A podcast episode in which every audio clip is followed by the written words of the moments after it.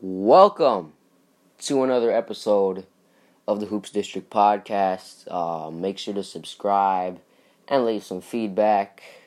Today we're going to be talking about the best shooting guards in NBA history, and I will give you my top 10 shooting guards of all time right now. I'll start with number 10, and I'm number 10. I have Reggie Miller. Reggie Miller had an 18 year career. Uh, 18 seasons were all for the Indiana Pacers. Reggie Miller is a five time All Star and a three time All NBA selection. He has career averages of 18.2 points, 3, rab- three rebounds, 3 assists, 47% from the field, and 39% from 3. Reggie Miller led the Pacers to four Eastern Conference Finals appearances and to the finals against the um, Shaq and Kobe led Lakers in 2000. So even while being in the same conference as Michael Jordan and the Chicago Bull dynasty, Reggie Miller was able to lead his team to some solid playoff runs in the 90s. And the Pacers were almost always in playoff contention when he was there. Miller was a consistent and efficient player eight seasons above 47% field goal, 10 seasons above 40% three point, and nine seasons above 90% free throw. His resume may not jump out at you, but his lack of accolades can definitely be attributed to the fact that he was competing against guys like Michael Jordan, John Stockton, Gary Payton, Clyde Drexler, Magic Johnson, Kevin Johnson, Isiah Thomas, etc. for all the All Star and All NBA teams.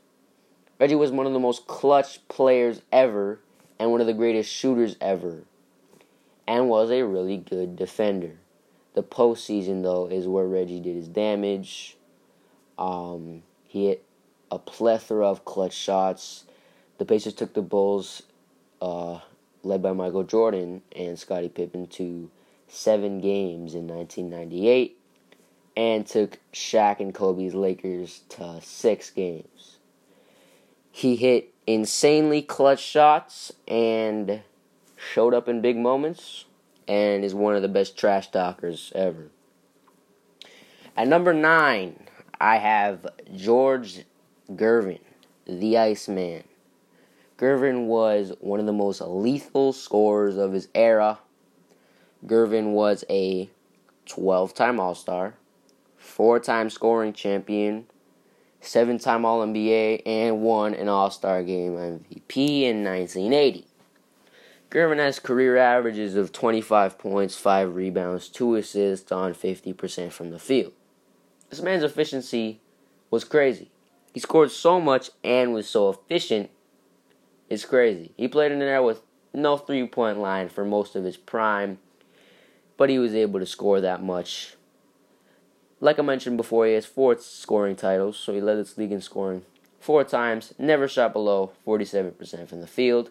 He has nine seasons of over 49% field goal, 12 seasons of over 20 points a game, and two seasons of over 30 points a game.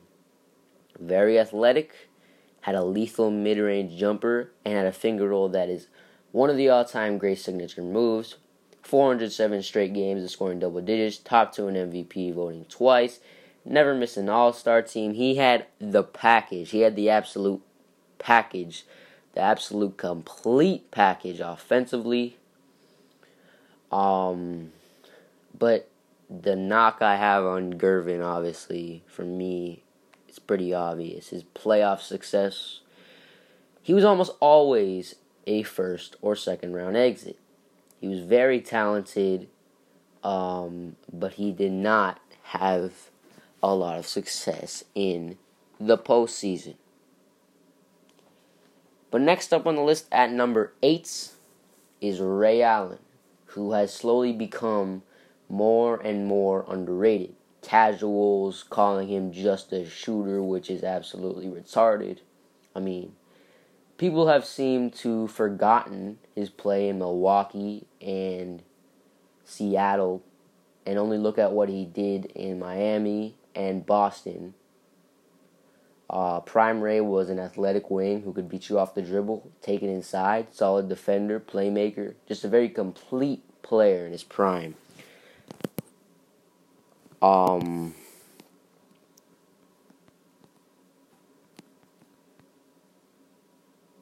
I mean,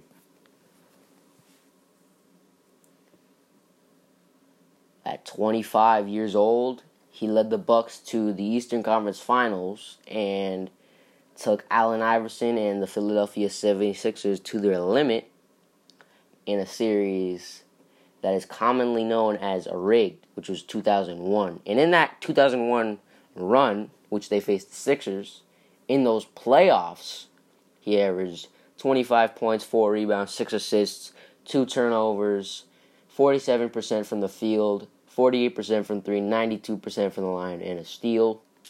Impeccable efficiency right there. Then in Seattle, where I feel Ray was at his best statistically and individually, whatever. Uh, he averaged 25 points, 5 rebounds, 4 assists, a steal, on 44% from the field, and 38% from 3. In 2005, he led the Sonics to the second round in a conference that is arguably the greatest conference of all time, which was the early to late 2000s Western Conference. He was able to lead the Sonics to the second round against, I believe, the Spurs. Uh, correct me if I'm wrong.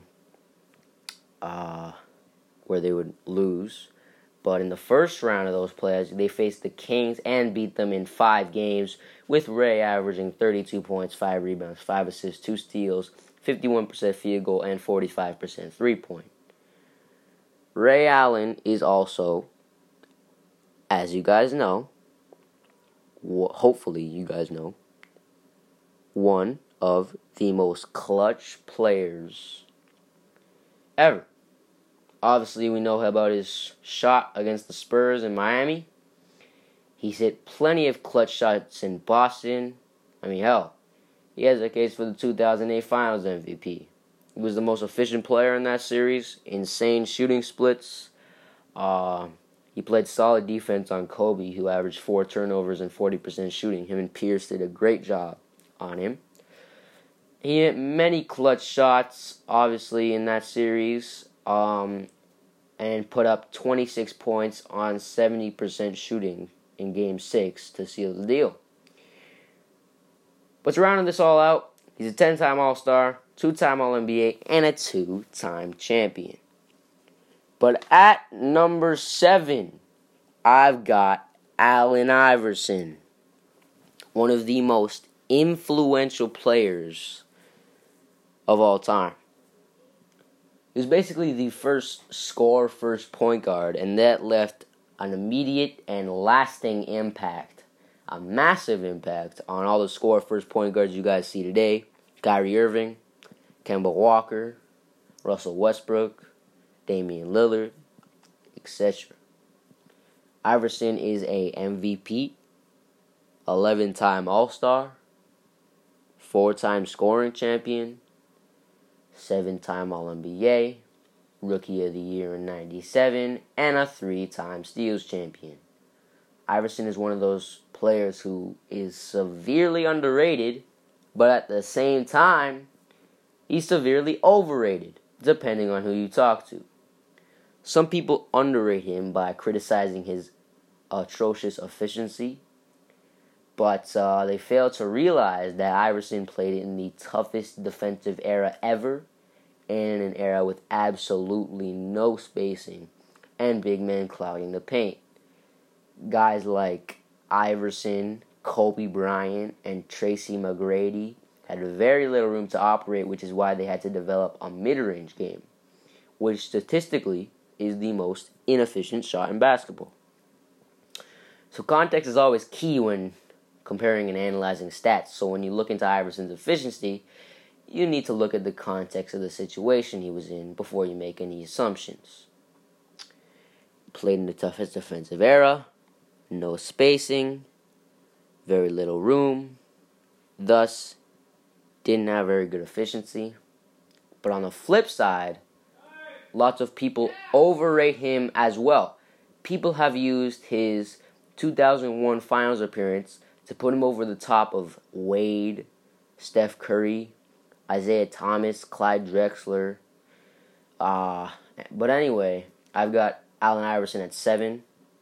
But at six, I've got the bearded one, James Harden, who uh, is probably one of the best ISO scorers we have ever seen, one of the most statistically dominant guards we have ever seen. And I feel like by the end of his career, he'll be solidified as a top five or six shooting guard ever. Uh, his postseason success has always been a stain on his legacy resume. Never been able to play the same way in the postseason as he has in the regular season. Uh, he relies on getting to the free throw line a lot. I mean, he's averaged over 10 free throws a game for the past few years. Um, but Harden usually like chucks up a contestant three and to try to get like fouled or just take a bunch of inefficient shots. And the refs are more lenient with the calls in the postseason. So when you take inefficient shots to try to get to the line, but the refs don't call it, your numbers and your performance overall take a dip. The Rockets also don't look like they'll even get remotely close to the team they were last year, but nonetheless, Harden has finished top two MVP voting twice before winning it last year. He leads NBA history in 50 point triple doubles, and I think he has put himself in the top tier of shooting guards, and he's right there with all the guys in my top five, which I will get to in a minute. Um, he's right outside my top five right now, but um, soon he's may he may enter my top five as his career, you know, pans out. But at number five, I have Clyde the Glide Drexler, who has become one of the more underrated and forgotten players when talking about the best guards of all time. In 15 seasons, Drexler is a 10 time All Star, 5 time All NBA, uh, never missed the playoffs, has one championship. Um, Drexler was extremely skilled. He could do it all. He was a very complete player, a great shooter, an athletic freak, great defender. In his prime, he could consistently get you 25, 7, and 6, and his numbers would probably be much better than that if he played in this era with, you know, guards like Russell Westbrook and James Harden racking up all these boards and uh, playing with the freedom they play in. Yeah, Drexler would probably average some better stats, or probably close to their stats. His postseason performance, though, is really what elevated him into the top five. Drexler has been to three NBA finals, as I mentioned before. Um, he led his team to the finals in 1992, averaging 26 points, 7 rebounds, and 7 assists on 47% from the field in, the, in that playoff run alone. But in the finals, they would eventually lose to the Chicago Bulls. Michael Jordan went crazy again. I mean, he's a GOAT.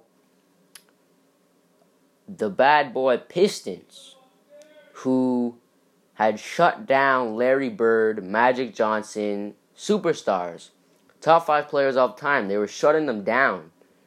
And when Clyde played them, he averaged 26 points, 8 rebounds, 6 assists on 54% from the field.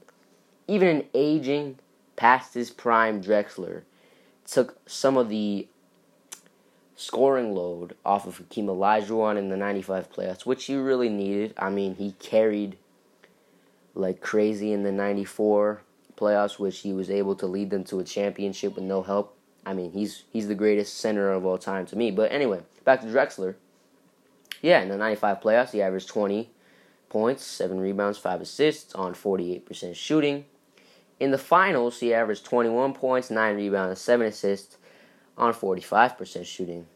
And he helped Hakeem get the Rockets a championship as the sixth seed. Yeah, you heard me right. The sixth seed.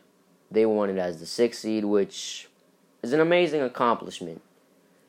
He's also one of five players to get over 20k points, 6k rebounds, and 6k assists.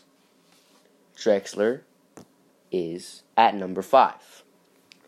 At number 4, I have Jerry West, one of the pioneers of the game, the logo, 14 time All Star, 12 time All NBA, 5 time All Defensive, a championship, a finals MVP, a scoring title, and an assist title. But I believe he's like, I think he's like 1 and 8 in the finals or something. And his name is like, his nickname is Mr. Clutch. I don't know why. I'm not going to elaborate too much on West though because he played so long ago. But the things he did for the game of basketball were outstanding. At number three, I have The Flash, D Wade. Wade probably has one of the most underrated primes ever. Ever. I mean, he's easily a top 15 to 20 player all time. And if you just do guards all the time, just guards, not even shooting guards, he's top five. I mean, if I had to do in order, Magic, no, not Magic.